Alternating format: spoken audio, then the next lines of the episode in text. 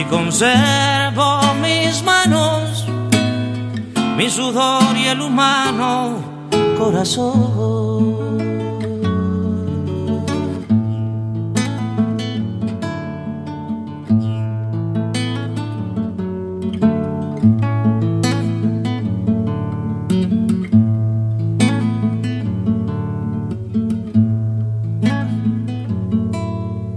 Buonasera a tutti gli ascoltatori di Radio Cooperativa, benvenuti alla puntata 812 di Latinoamericano, corrispondente al 13 gennaio 2022, naturalmente la seconda puntata che facciamo di questa trasmissione che si occupa, lo diciamo sempre, dall'altra sponda dell'Atlantico, fuori il Canada e gli Stati Uniti. Ho detto Stati Uniti, ma qualcosa, comunque questo grande paese del nord c'entra perché metteremo l'accento sui 20 anni di Guantanamo perché due giorni fa, cioè martedì scorso, si sono compiuti ben 20 anni dell'apertura di questo centro di detenzione che sicuramente questa è una interpretazione non mia, precisamente per una vergogna per l'Occidente per la sua violazione ai diritti umani e quindi questo mi sembra che un punto importante a tenere in conto perché c'è gli Stati Uniti in territorio latinoamericano, per questo è che ne parliamo in questa trasmissione. Va ricordato alcuni dati, come per esempio che i prigionieri erano, sono arrivati a poco meno di 800, mentre che adesso ci sono 39 e non si vede nessuna fine dell'apertura di questo carcere, che è un simbolo, direi io, di violazione dei diritti umani. Si è aperto durante la presidenza di George Bush, dopo gli attentati naturalmente l'11 settembre 2001. Gli Stati Uniti, questo credo che è un altro dato da tenere in conto, spendono ogni anno 540 milioni di dollari per mantenere questa struttura. Diciamo che dei 39 fermati, 27 di loro non hanno una carica penale, non hanno nessuna, nessuna accusa penale concreta. Parleremo su questo argomento trattandolo sia dal punto di vista di quello che sta succedendo adesso, parleremo con una scrittrice che è una giornalista esperta nel mondo arabo che ci racconterà qual è la situazione in questo carcere adesso a 20 anni della sua apertura, ma anche parleremo sulla questione dei diritti umani, di questi diritti umani che vengono violati e per questo parleremo con un membro di Amnesty. Questo sarà il tema principale di Latinoamericano dell'edizione odierna, però parleremo anche, non poteva essere altrimenti, una trasmissione che si dedica all'America Latina, non potevamo non parlare delle elezioni che ci sono viste in Venezuela, più precisamente nella regione di Barinas, dove ha vinto l'opposizione e quindi sicuramente è stato un colpo per il chavismo perché ricordiamo Barinas è la regione dove nata Hugo Chavez e quindi proveremo a capire qual è la situazione politica attuale oggi in questo paese. Dunque 120 82 301 il conto corrente postale, il RID bancario, il pago elettronico e il contributo con l'associazione Amici di Radio Cooperativa sono i metodi alternativi per aiutarci alla sopravvivenza. Allora, io sono molto contento dal punto di vista musicale oggi perché sentiamo uno dei grandissimi della musica cubana, della cosiddetta trova cubana, come il caso di Silvio Rodriguez. In questo caso stiamo sentendo un CD dell'anno 1992 e prima ho sentito Compagniera, un omaggio che fa Rodriguez alla canzone e adesso invece sentiamo Trova de Edgardo. Hoy a mi puerta un pájaro pero abrí y una sombra se echó a volar. Hoy recordé a Edgardo, aquel señor fumador de amapolas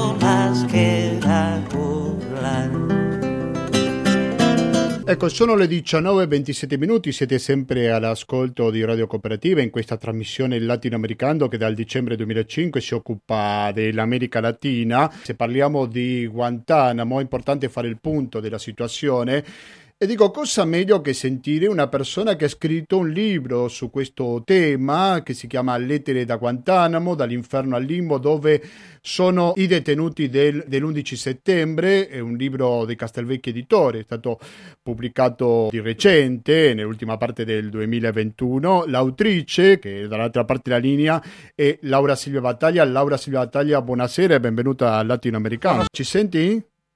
Sì, sì, vi sento. Ah, buonasera, grazie mille per la tua disponibilità. Laura Silvia Battaglia è una documentarista, è una giornalista, lavora per tanti mezzi di informazione. Prima di tutto vorrei che ci presentassi, che ci raccontassi un po' di questo libro a 20 anni dell'apertura. Nella presentazione c'è scritta una dichiarazione dell'ex presidente Bush. Noi non sappiamo chi siano queste persone, ma quello che sappiamo è che sono cattiva. Laura Silvia. Sì, grazie Gustavo. Questo, questo libro nasce da una ricerca di dieci anni, eh, naturalmente eh, oggi sono vent'anni dall'apertura del carcere di Guantanamo a Cuba.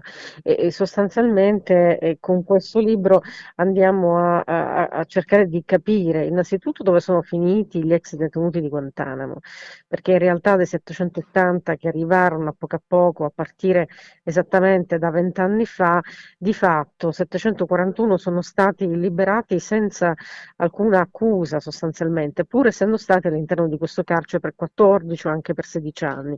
E il punto è proprio questo, cioè subito dopo l'11 settembre, vent'anni fa, gli Stati Uniti con l'amministrazione Bush ebbero questa reazione che era inevitabile, insomma estremamente muscolare perché l'America era stata colpita al cuore, quindi di fatto era in guerra eh, nei confronti di Al-Qaeda e, e, quello che Bush disse, perché tutti si aspettavano ovviamente un risultato, era che eh, sarebbero stati eh, eliminati insomma, i terroristi nemici degli Stati Uniti e, e dicendo questo eh, ipotizzava insomma strettamente che chiunque sarebbe finito dentro Guantanamo era di fatto fatto, di fatto già un terrorista.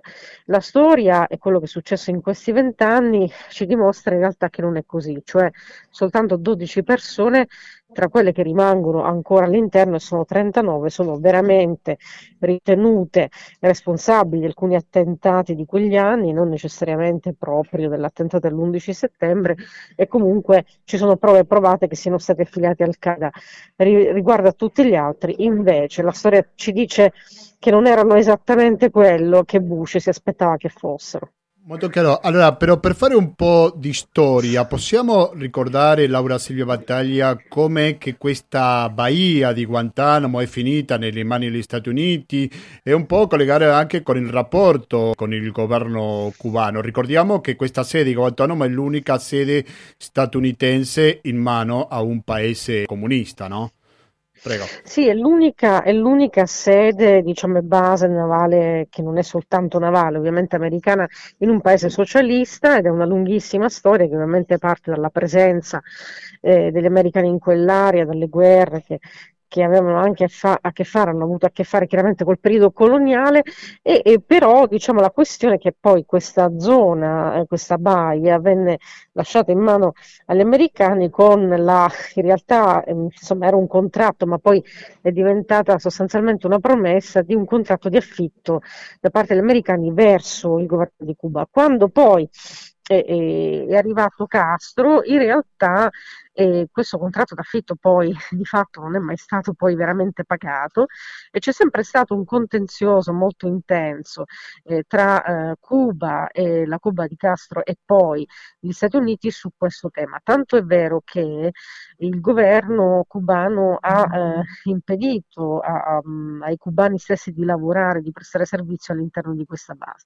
Ora la questione, diciamo proprio la, questa realtà eh, del tutto unica, più unica che rara, è, è un problema nel senso che la questione cubana con eh, le relazioni con gli Stati Uniti costituisce essa stessa un elemento di difficoltà riguardo anche all'ipotesi di chiudere questo, eh, questo carcere di massima sicurezza, ma comunque in generale questo sito americano.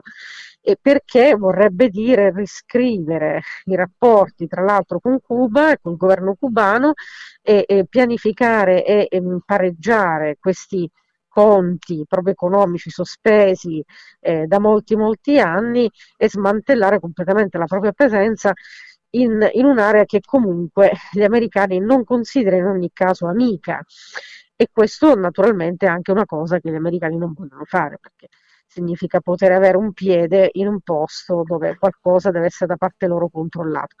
E quindi tutto questo complica in modo eh, estremo anche tutte le questioni che riguardano la richiesta, la proposta eh, o anche insomma, la promessa nel caso dell'ex presidente Obama di chiudere eh, quella realtà, quella, quel carcere di massima sicurezza. In effetti si dice spesso che questa chiusura non si è avverata per una pressione politica anche del Senato che non ha portato a termine la promessa di Obama di chiudere Guantanamo, ma ci sono altre cause o soltanto una questione politica interna agli Stati Uniti?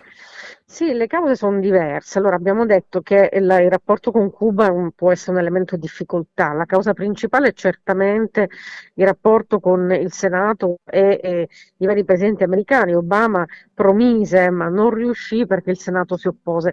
E bisogna chiedersi perché. E le risposte sono sostanzialmente due. Ce n'è una che è di natura squisitamente politica, cioè la questione è che chiudere Guantanamo significherebbe infatti ammettere che quella lotta al terrorismo senza quartiere di cui parlava Bush, insomma eh, tutto il sistema di counterterrorism che gli americani misero in piedi dopo l'11 settembre è stato fallimentare, cioè fallimentare nel senso che ha portato avanti una struttura che comunque è il simbolo tra l'altro della negazione dei diritti umani internazionali, cioè sostanzialmente il principio dell'habeas corpus che per ogni prigioniero dovesse essere garantito. Questi prigionieri venivano portati incappucciati tramite eh, zone che sono i black sites americani presenti in tutto il mondo eh, in un luogo che non sapevano dove fosse, non sapevano in realtà perché lo fossero, e fossero portati lì, non sono dei prigionieri normali, sono stati classificati come enemy combatant, una definizione che non esiste nel diritto internazionale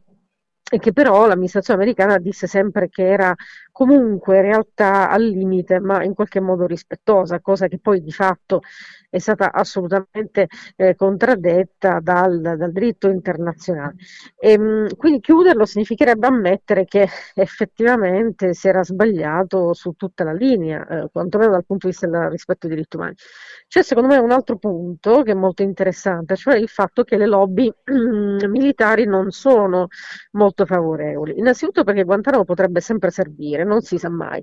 Lo ricordo, effettivamente fu una butad, però ricordate tutti che ad un certo punto Donald Trump disse andiamo a mettere a Guantanamo i malati di Covid, no? Cioè era una butad naturalmente, ma nello stesso tempo significa che se si volesse qualcosa si potrebbe fare, cioè servirebbe a qualcosa o qualcuno. L'altro punto è che non bisogna dimenticare tutto il giro di denaro e quindi il business che è davvero notevole intorno a tutte le facilities militari, eh, intorno a, a, Guantanamo, perché ci sono delle aziende che servono tutte queste strutture, cioè le misero in piedi dal punto di vista edilizio, eh, le organizzarono sotto tutti gli aspetti. Eh, queste aziende, una di queste molto famosa, la Kellogg Brown che si trova eh, in Virginia e questa azienda fin dall'inizio della, eh, di, questa, di, questa, vicenda guadagnò miliardi e miliardi di dollari eh, fin dal primo anno in cui vennero messi in piedi questi siti. Ed è un'azienda eh, tra l'altro in cui il, uno degli amministratori eh, delegati del consiglio di amministrazione fu Dick Cheney, Dick Cheney il quale poi firmò egli stesso alla fine eh, gli appalti verso questa azienda. Quindi stiamo parlando chiaramente di, eh, insomma, di realtà dove, ehm, dove, eh, dove fondamentalmente eh, c'è qualcuno che ci guadagna e vuole naturalmente cominciare a guadagnarsi, continuare a guadagnarci. La domanda è anche perché i cittadini americani accettino di spendere anche tanti soldi per mantenere strutture del genere perché comunque i contribuenti in qualche modo le pagano. Sì, questo vedendo i dati conferma se sono corretti che eh, gli Stati Uniti spenderebbe 540 milioni di dollari all'anno per mantenere questa struttura. Sì, esattamente, sono tanti soldi, eh, in realtà non sono solo i soldi, ehm, eh, cioè non sono solo tanti soldi quanti sono i prigionieri, quindi diciamo così, 39 prigionieri eh, si spende meno di 780 sicuramente, ma il punto è proprio eh, tutta la struttura che è stata messa in piedi, tutto l'indotto che c'è intorno e, e, questo in ogni caso è qualcosa che deve essere mantenuto eh, dalle strutture ai servizi.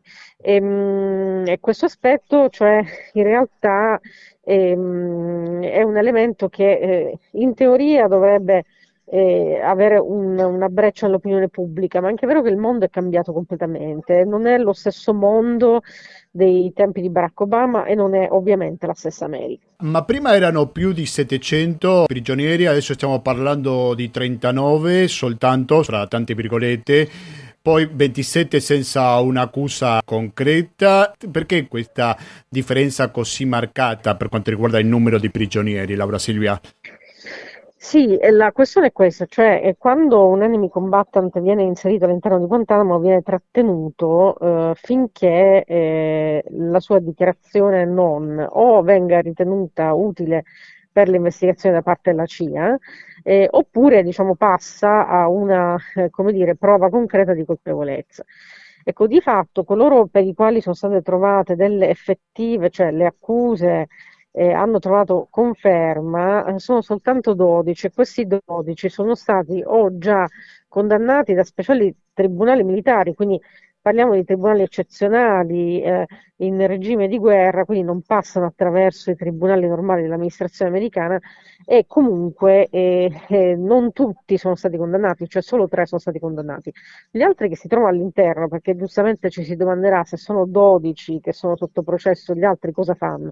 E con gli altri di fatto sono mh, cittadini di stati eh, che attualmente per esempio sono in guerra, non solo Yemen eh, oppure altri stati come l'Afghanistan, che non riescono a garantire di fatto agli Stati Uniti la possibilità di essere rimpatriati in una modalità in cui strutture carcerarie, nel caso in cui debbano ancora stare sotto osservazione, oppure strutture differenti possano in qualche modo eh, garantire, diciamo così, mh, certezza agli Stati Uniti che questi soggetti vengano monitorati. E questo è particolarmente problematico per gli Stati Uniti, quindi non vengono rilasciati sostanzialmente e stanno in questo limbo. Laura Silvia, vorrei che tu ci raccontassi, se possibile, qualche storia umana, personale. Non so se c'è il caso di una persona che è finita in Sardegna, qui in Italia Italia, che ha fatto anche il corso di italiano. Non so se vuoi raccontarci qualche storia, magari qualcuno che ti è liberato di questa prigionia. Sì, allora diciamo, io in questi anni ho incontrato diversi ex prigionieri che oggi sono uomini liberi, in realtà si fa per dire perché vivono psicologicamente un limbo, cioè 14-16 anni di vita all'interno di queste strutture non è qualcosa che eh, può, può, fare bene diciamo, un essere umano, ma voglio dire, nessuna situazione di detenzione accompagnata da torture che sono veramente assolutamente degne di, quello, di quelle che, che, oggi si fanno nelle carceri egiziane, siriane, ma giusto per citarne soltanto alcune. E, ehm, la questione è che queste persone faticano enormemente a trovare un equilibrio psicologico e anche a rientrare nelle società. Eh, sto parlando soprattutto di persone che sono state ricollocate, per esempio, in paesi europei che si sono prestati a questa operazione negli Stati Uniti e, ehm, e che vengono collocati scientemente, perché questo è quello che il programma prevede, per esempio in isole, in luoghi dove questi ex detenuti che sono ovviamente maschi e, e musulmani, insomma anche spesso insomma, ferventi, non trovano intorno alcuna comunità che li accolga. Quindi rimangono sostanzialmente isolati. Mm, pensate che la maggior parte di loro, non so, per esempio sono stati eh, dislocati in, in, in, Georgia, in Armenia, eh, qualcuno appunto in Italia, ce n'è uno che si trova in Sardegna, eh, eccetera, e che ovviamente eh, rispetto rispetto al loro status anche giuridico, hanno anche grande difficoltà a trovare un lavoro, anche perché non hanno di fatto anche eh, come dire, i documenti classici che può avere una persona che si trova in un altro paese e diventa eh, rifugiato, non possono diventare assolutamente rifugiati, infatti non lo sono nemmeno. E, ehm, e in molti casi quello che poi accade una volta che diventano, eh, diciamo così, liberi, tra virgolette, e che poi, se ci sono le condizioni, ritornano nei paesi di, eh, di, origine. Paesi che spesso, ovviamente, nei confronti di chi è stato a Guantanamo e quindi è bollato come qaedista, eh, attivano delle effettive rappresaglie. Per esempio, il caso di molti yemeniti che sono tornati in Yemen e che poi sono finiti nelle maglie delle milizie contrarie diciamo, a quelle sunnite, le sciite sono sparite nel nulla. Quindi diciamo, fondamentalmente sono delle storie che, eh, eh, insomma, delle, delle, vicende estremamente oscure, possiamo dire, eh, dove chi è rimasto lì, se è rimasto per motivi che non sono di fatto dimostrabili di colpevolezza, ci rimane eh, imbrigliato per sempre. È uscito esattamente per l'11 settembre. Grazie, grazie a voi tutti, grazie. Adesso, cari ascoltatori, sentiamo un po' di musica e dopo ci sposteremo alla questione più specificamente dei brillante esposizione nella voce di Riccardo Nuri di Amnesty Italia. A fra poco. Abrió un negocio reanimando al ocio la desilusión. Como turismo inventó el abismo, la desilusión. Tocó el diamante y lo volvió a carbón y al atorrante lo sembró en la administración.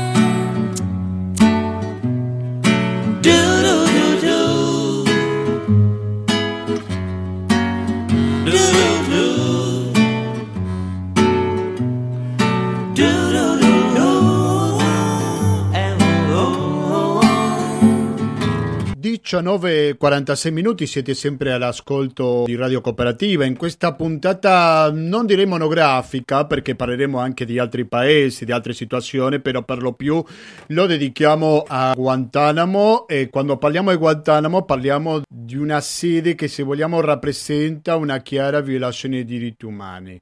Allora, non so voi, ma io quando penso ai diritti umani penso a Amnesty International e dall'altra parte della linea si trova Riccardo Nuri che è il suo portavoce. Pronto Riccardo, buonasera e bentornato a Radio Cooperativa. Buonasera a te. Grazie mille. Allora, possiamo fare una specie di riepilogo di Guantanamo? Cosa ha rappresentato? Perché voi di Amnesty denunciate cosa sta succedendo in questa sede statunitense nell'isola cubana sin dall'inizio. Ecco, possiamo fare una specie di riepilogo di quale violazione dei diritti umani ci sono a Guantanamo? Intanto dal, dall'11 gennaio del 2002 sono entrate dentro quel centro di detenzione 780 persone.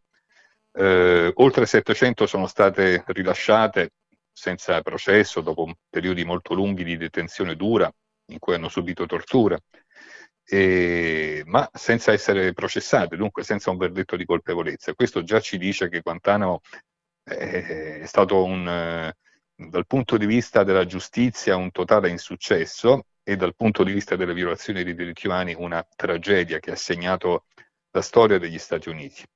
Restano a Guantanamo 39 eh, prigionieri, in parte sono sotto processo, in parte sono in attesa di essere trasferiti in luoghi che eh, siano luoghi terzi, diciamo, perché gli Stati Uniti non li rilasciano sul loro territorio e, e ce ne sono eh, altri che invece sono considerati pericolosi e vengono tenuti a tempo indeterminato senza processo e, e senza possibilità di essere rilasciati. E, è un anniversario a cui non avremmo mai dovuto arrivare. È sopravvissuta a Guantanamo a sei presidenze, due Bush, due Obama, Trump e Biden. E chi ci guadagna, se ci guadagna qualcuno in queste violazioni dei diritti umani, Riccardo?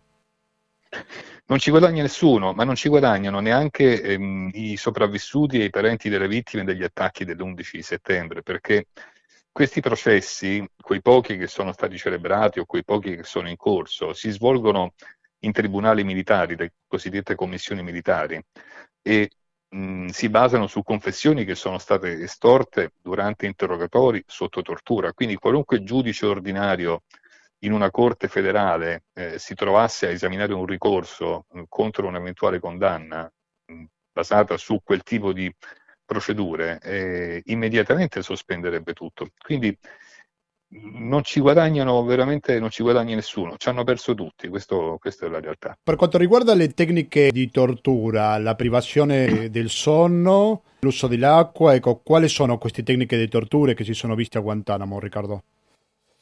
Eh, ma intanto l'isolamento a tempo indeterminato è una forma di tortura secondo il diritto internazionale. Poi quelle tecniche di privazione sensoriale diniego del, del, del sonno, eh, diniego dell'acqua fresca, eh, deprivazione sensoriale e altro ancora, che erano già praticate, penso, in Gran Bretagna nei confronti dei prigionieri dell'Irlanda del Nord.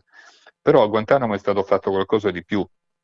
Eh, psichiatri, psicologi, giuristi e altri hanno eh, individuato tecniche rafforzate di interrogatorio, così le chiamavano, per sfruttare, virgolette, i punti deboli del nemico.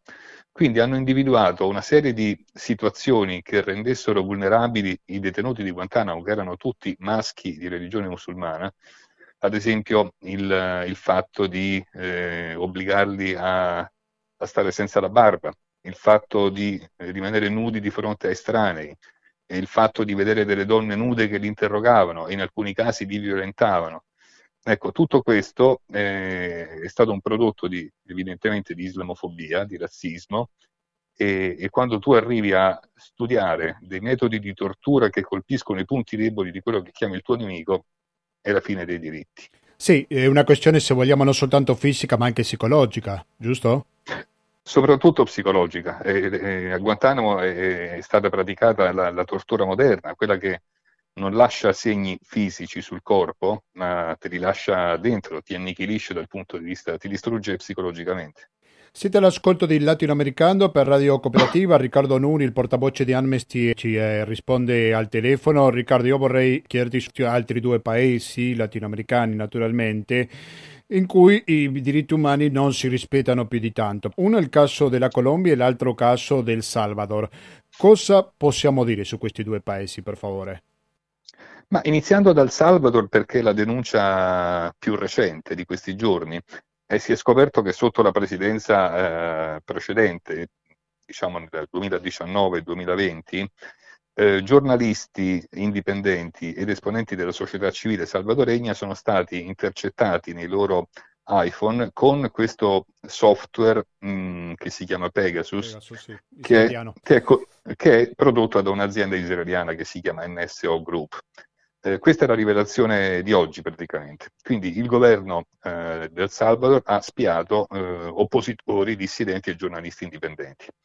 E questo naturalmente è un fatto molto grave.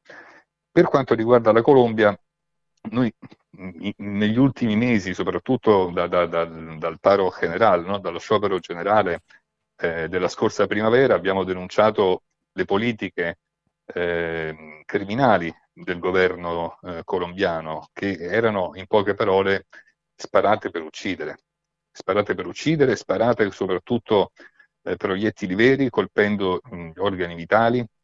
Eh, anche in Colombia, come ad esempio in Cile eh, nel 19 è stata adottata questa politica di sparare negli occhi.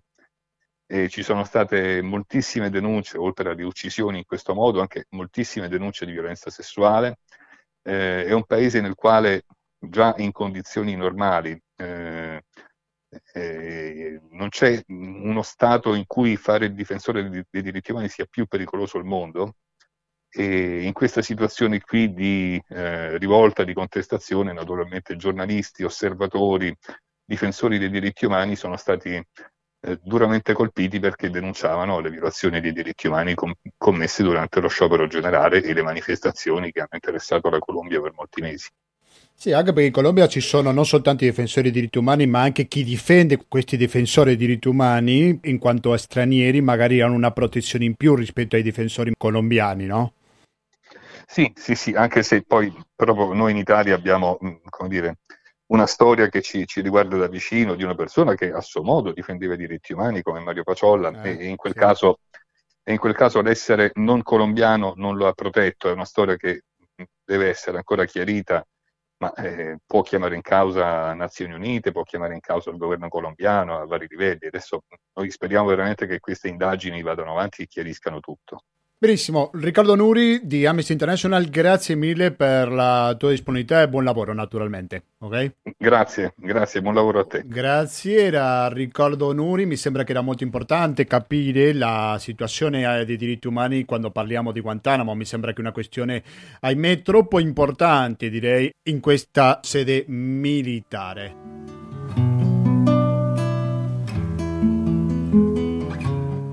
Abbiamo parlato di Guantanamo, abbiamo parlato del Salvador, ne abbiamo parlato della Colombia e da un altro punto di vista più politico direi ne parleremo fra pochissimo dell'elezione in Venezuela e di domenica scorsa. Volete sapere di cosa si tratta? Beh, lo scoprirete dopo sentire questo nuovo brano musicale di Silvio Rodriguez che si chiama Monologo. A fra y oí voces cantando y sin querer ya estaba tocando. Yo también me alegraba entre amigos y cuerdas, con licores y damas, más de eso quién se acuerda. Fui un actor famoso siempre andaba viajando. Aquí traigo una foto actuando. Me recordaron tiempos de sueños e ilusiones. Perdonen a este viejo, perdón.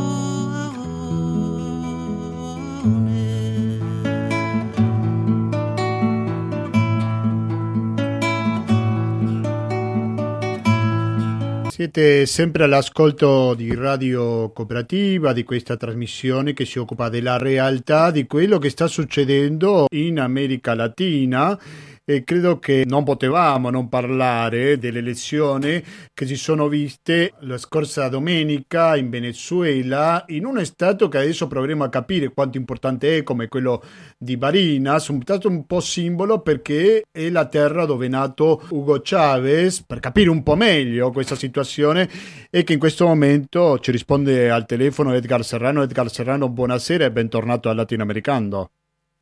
Eh, buonasera e grazie per l'invito a questo incontro stasera con Latinoamericano. Serrano, non so se lo notate la, dalla cadenza, ma lui è di origine venezuelana, è manager didattico all'Università di Padova, ecco, un esperto della politica venezuelana. Edgar, che stato è Barinas e che analisi possiamo fare di queste elezioni, per favore? In realtà eh, lo stato di Barinas, che è uno stato diciamo del del centro-sud del Venezuela, anzi centro-ovest in realtà, e sì lo stato diciamo simbolico perché è lo stato dove è nato eh, l'ex presidente Hugo Chavez Fria e la famiglia vive ancora lì, per cui diciamo che viene considerato appunto stato simbolo. Ma attenzione che questo secondo me è veramente relativo. Eh, in realtà lì ci sono svolte le, il, il ballottaggio per definire eh, il nuovo governatore perché non avevano raggiunto ecco, eh, i, i, la percentuale sufficiente per definire nelle prime elezioni amministrative di circa un mese fa dove appunto come sapete eh, la componente ufficiale del governo ha vinto 20 stati su 23. Quindi c'era in bilico questo Stato indefinito, sono andati a elezioni e ha vinto l'opposizione. Ora qualcuno potrebbe pensare che ecco, questo dal punto di vista dell'impatto psicosociale della vittoria dell'opposizione su uno Stato dove è nato il comandante Chavez possa significare un elemento di debolezza del governo. In realtà è da molto tempo che il governo non segue le indicazioni o comunque il, eh, l'eredità dell'ex presidente Hugo Chavez. Eh, il presidente Hugo Chavez viene utilizzato utilizzato mh, mm, soltanto nei momenti di congiuntura elettorale. Allora emerge il nome, la figura, eh, la fotografia, l'immagine, le frasi, i video del comandante. Una volta che la congiuntura elettorale passa, no, il governo continua uguale e la situazione cambia completamente. Quindi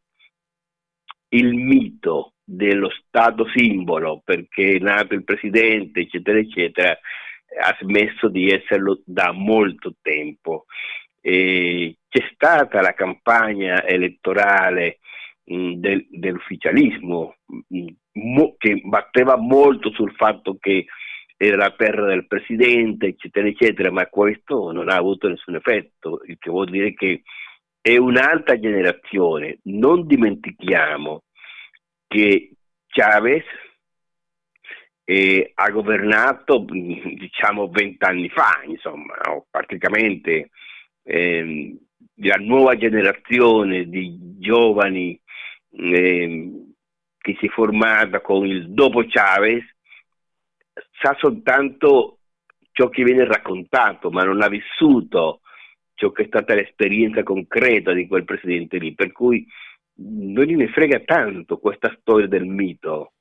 E di questo non si rende conto la classe politica governante, perché loro sì che l'hanno vissuto perché erano dentro, ma un paese che cresce velocemente, perché è un paese molto giovane, le nuove generazioni di elettori non ha una, un, attacco, un attaccamento a, a questo mito. Quindi stanno cambiando tanto le cose in Venezuela, soprattutto per la grande dinamica demografica che c'è in questo momento. Quindi diciamo che per dirla banalmente, Varinas in particolare o il Venezuela in generale, bisogna fare la distinzione fra il chavismo propriamente detto e il madurismo. C'è una, questa distinzione, no? nonostante certa retorica, giusto? Si potrebbe, di- si potrebbe dire che eh, appunto in questo momento la fase diciamo, del famoso processo chavista che era nato nell'89 oggi ci potrebbe definire come appunto la fase del madurismo. Io direi addirittura che è ancora più importante la sconfitta della componente ufficialista nello stato del Zulia, che è lo stato confinante con la Colombia, perché è il principale produttore di petrolio, quindi diciamo è da lì che provengono le risorse economiche fondamentali del paese. Bene, quello è uno Stato che storicamente è stato, uno, un, una, è stata una regione eh, improntata al secessionismo, eccetera, eccetera, quindi anche molto prima di Chavez volevano l'autonomia, eccetera, eccetera. Bene, questo sì che è un colpo politico forte allo Stato cioè non è sufficiente che il governo abbia vinto 20 stati su 23, perché uno di questi è il fondamentale, cioè lo Stato del Zulia. Adesso hanno perso Marinas, ma dal punto di vista della capacità di incidere economicamente nel paese dello Stato di Marinas è praticamente nullo. Quindi oggi governa una componente di ex chavisti, perché sono ex chavisti, mm, che hanno tutto un programma particolare loro e che in questo momento stanno completamente modificando lo schema che originariamente il comandante aveva previsto nei famosi documenti che aveva lasciato scritto. Quindi... Sì, ma è un caso particolare quello di Barinas, Edgar. Sto pensando alla decisione da parte del Tribunale Supremo di Giustizia che aveva cancellato questi, l'esito elettorale nell'elezione dello scorso 21 novembre, quindi che adesso si sono rifatte queste elezioni, quindi qualche problema con la giustizia hanno avuto queste elezioni, giusto? Sì, perché appunto ci sono, stati, sono stati denunciati ecco, delle irregolarità e anche gli osservatori internazionali hanno sottolineato e confermato queste irregolarità il governo ha dovuto ammettere che eh, c'erano le prove concrete e per cui si, sta, si, si, è, si sono rifatte le elezioni. Sì, certamente, ecco, certamente. Ora, qualcuno, qualcuno, diciamo così, eh, fantasticando direi io, no? ha scritto che in realtà la cessione dello Stato di Barinas all'opposizione è una trappola politica per preparare il terreno per le presidenziali del prossimo anno, ma queste, queste fantasti- fantasticherie trovano il tempo che trovano, insomma, no? non credo che le cose sì, stanno perché, così. Allora, noi qua in questi microfoni abbiamo denunciato in molte occasioni le forti violazioni di diritti umani da parte del governo di Nicolás Maduro, quindi siamo lontanissimi a metterci a, a difendere l'attuale governo venezuelano. Però a me il dubbio mi viene, no? perché spesso si dice la dittatura, il regime di Maduro, ecco, però elezioni ce ne sono e ci sono alcune di esse che vince l'opposizione. Quindi qual è lo stato della democrazia oggi in Venezuela, Edgar? Eh, eh, stiamo attenti perché chi scrive questo, sapete, sono i giornali. Faccio un esempio, Angela Merkel ha governato 16 anni ininterrottamente la Germania e nessuno si è permesso di dire dittatrice ad Angela Merkel. Va bene? Questa è la differenza, che a seconda di come la stampa vuole vendere un prodotto, utilizza una categoria linguistica piuttosto che un'altra. Cioè dal punto di vista formale, dal punto di vista formale, no? Nicolás Maduro è un presidente democraticamente eletto con una percentuale risicata perché l'indice di astensione è molto alto e questo è vero, ma comunque, comunque con questa poca percentuale di votanti è stato eletto democraticamente. Per cui i giornali, anche questi europei, che parlano del dittatore, del regime, eccetera, eccetera, fanno manipolazione dell'informazione.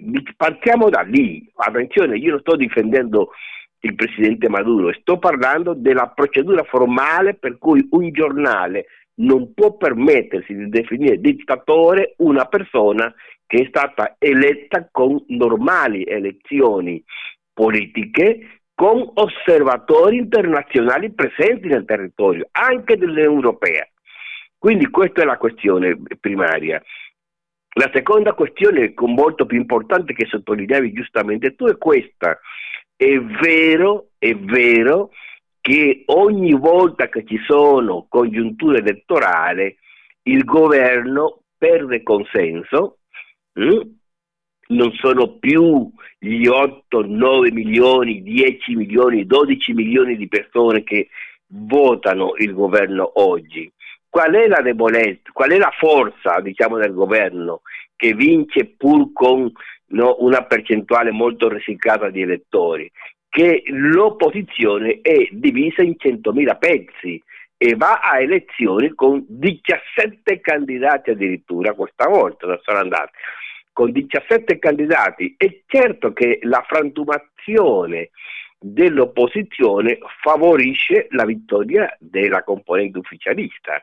Per cui eh, questa è la situazione. Finché l'opposizione non si metterà, e non si metterà d'accordo, perché ancora lì c'è una grande lotta per la leadership e anche e soprattutto su come fare per ecco, cacciare fuori no, questo modello di governo, beh, non si metteranno mai d'accordo perché c'è una componente che collabora col governo, c'è una componente che ha deciso di, di, di, andare alle elezioni ma che quattro mesi fa si opponeva alle elezioni e c'è una componente che insiste ancora che l'unico modo per cacciare fuori Maduro dal governo è l'intervento militare nordamericano, ma neanche eh, la rivolta dei, dei, dei militari internamente, ma soprattutto intervento straniero, nordamericano.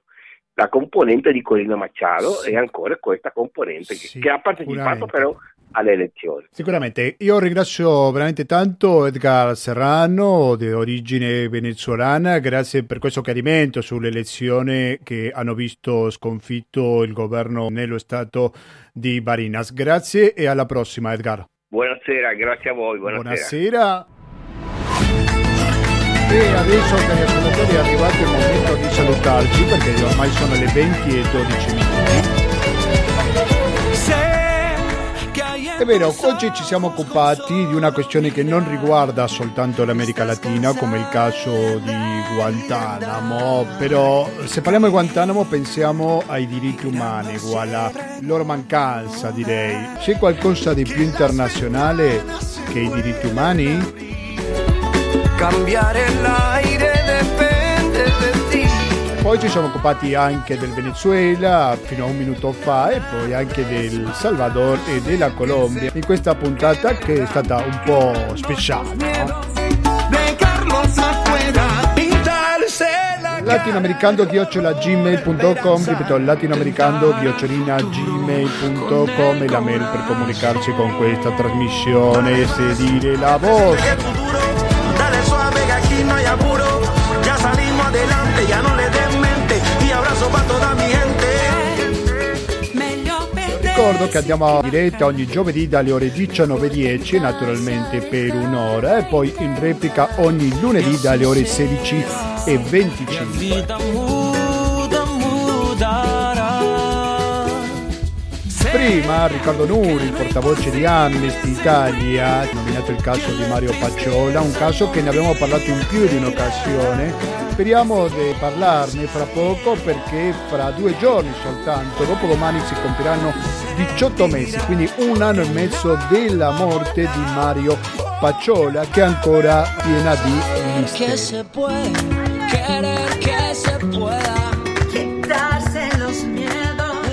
Intanto vi lascio in compagnia di un'ottima trasmissione come il caso di Economia e Società. Faremo una replica della trasmissione condotta da Gabriele e dopo sentiremo un po' di musica, dopodiché inizieranno le repliche delle trasmissioni odierne di Radio Cooperativa radio che la potete ascoltare grazie al vostro contributo al conto corrente postale 120 82 301 intestato a cooperativa, informazione e cultura, via Antonio da Tempo numero 2, il KP30 531 Padova, il RID bancario, il pago elettronico, il contributo con l'associazione Amici di Radio Cooperativa sono i metodi alternativi per aiutarci anche in quest'anno appena iniziato perché noi vorremmo raggiungere anche la fine di quest'anno andare oltre ma per questo è indispensabile il vostro contributo